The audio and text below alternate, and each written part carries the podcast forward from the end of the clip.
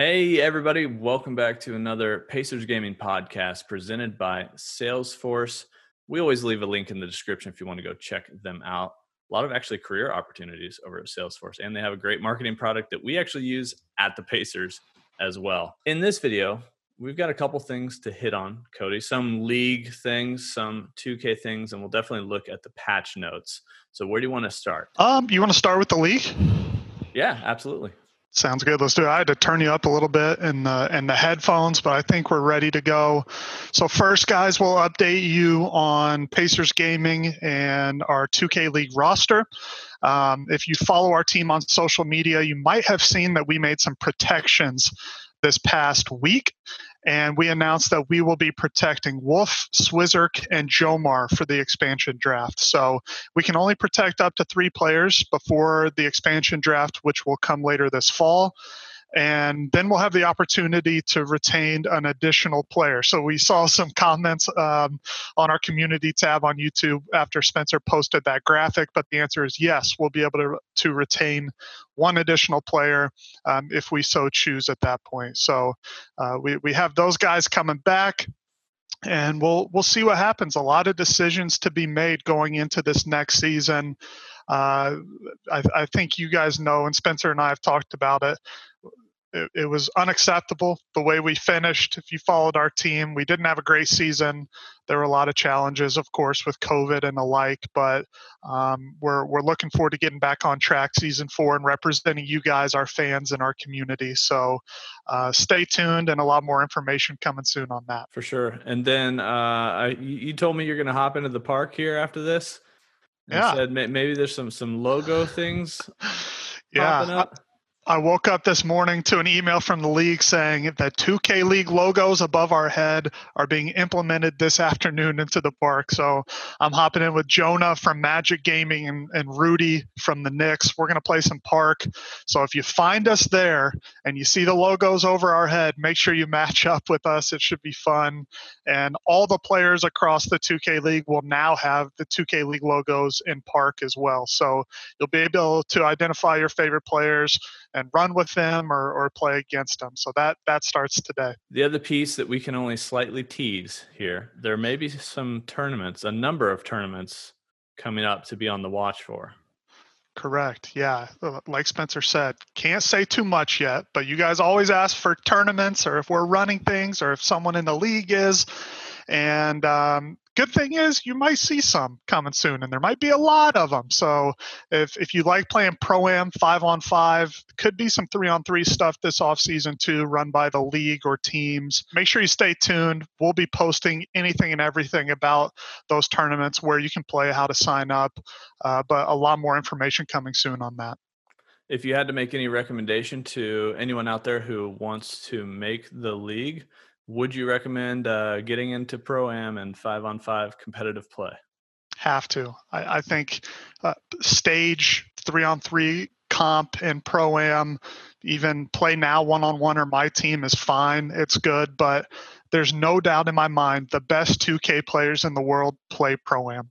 It's just the skill required, the understanding of the game, five on five, uh, it's just a different level. So if you if you think you're the best or you want to try to become one of the best and make our league and make this a full time job, start playing pro am right now and I, I, think everybody has a shot to get in, uh, especially this year, without leaking too much. So, yeah, Spencer, definitely play five on five. All right. So the reason everyone probably clicked on this video is we probably clickbaited something found in the patch notes. So we're going to go over the patch notes, and you know, speaking of understanding the game, we got to figure out what's changed, what's the same, what we need to look out for in 2K. So, from a general standpoint, and we'll link the patch notes uh, down below as long as I remember. but as far as general fixes, a lot of little bugs, right? right? A lot of glitches, some readability things, player likeness, socks not, you know, graphically representing correctly. The main one here, though, Cody, I believe, is the park dribble moves moving to L3 or a left stick click. Yeah, definitely. I think there have been some issues with the park dribble move so far this year. They've been um, they haven't been able to be disabled from my understanding, i am playing center this year, so I haven't experienced it myself. But I've I've heard a lot from the the pro am community when they play park, they'll be dribbling and these park moves. You're doing the slip and slide from and one. Uh, you're the professor in the park when you're not trying to be. So uh, it looks like Mike Wang moved it to L3, which is the left stick click, but players are still having an issue with that. Uh, so at least he's listening to feedback. Thank you, Mike. But it sounds like the players would just like it to be enabled or disabled. Um, so we'll see if he listens to that feedback. Hopefully. But yeah, that's what I've seen too. Just an option to turn it on or off. Right? Exactly. Yep. How simple. right. You would think. You would think. Some things aren't as simple as they appear, but hopefully that one does get changed so that the community is a little happier about it. Speaking of feedback from the community, the first one in the gameplay section of the patch notes, increasing the size of the shot meter. Yeah, I, I, think that's a good one too. If you do play with the shot meter, it, it was difficult to see, especially, you know, everybody's playing on a different size monitor or, or TV and resolution can be different too, depending on the console you're playing on and your settings. So it, w- it was tough to see that green window. Sometimes it was really small over your head. And even if you were on the sidelines, sometimes it, you couldn't see it if it would go out of bounds. We had that issue in the league mode last year, too. Um, so I, I, think this is good. I'd love to hear what people say in the comments if it's big enough or if, if this even matters for shooters because a lot of people turn it off. Mm-hmm. But uh, at least they're listening again. Now, a couple things here. You know, there's always this this balance, this fight between a ball handler and guarding the ball, right? Yep. You know, where which side do you buff? Which side do you nerf? There's a couple things here that I think that uh, like a couple give and takes. Mm-hmm. I see reduced first step acceleration, aka speed boost, out of certain dribble moves. I also see and uh, added the ability for more moves to yield ankle breaker, ankle breakers and defensive reactions. So that's a little give and take from the mm-hmm. guard. And then uh, I, I, believe we also see general improvements to defensive movement, including more responsive shifts, cuts, and stops. So, what do you yeah. think about the balance between that, the ball handler and guarding the ball? Yeah, it, it sounds like they've shifted it shifted it more toward defense. So I think you mentioned the first step acceleration or speed boost has been slowed down out of moves. So that's toward the defense. And then also the last one, general improvements to defense um, which was much needed, Spencer. It felt super delayed this year.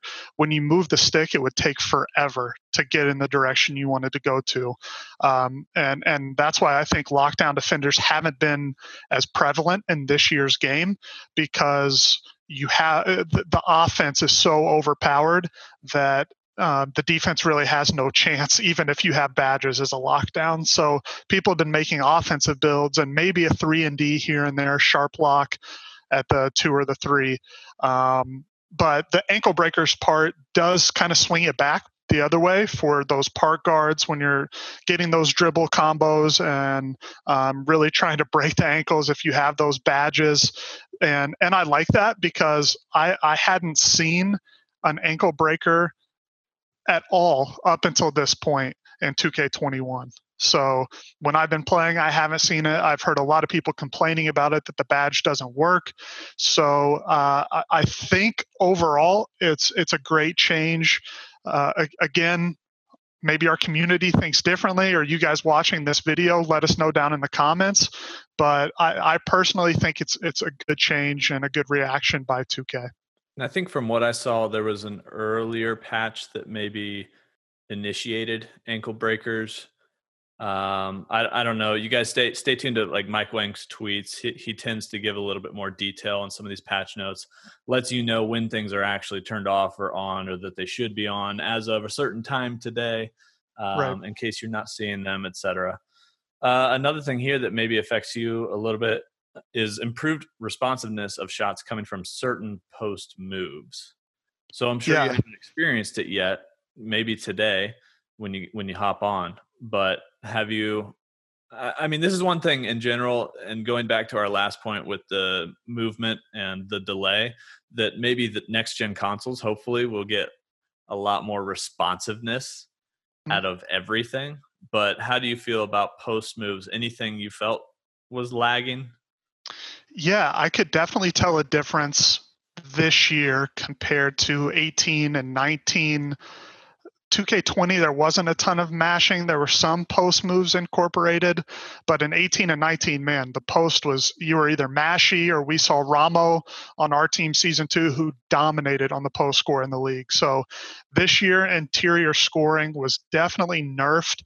Uh, the contests have been crazy. The Intimidator badge is unbelievable.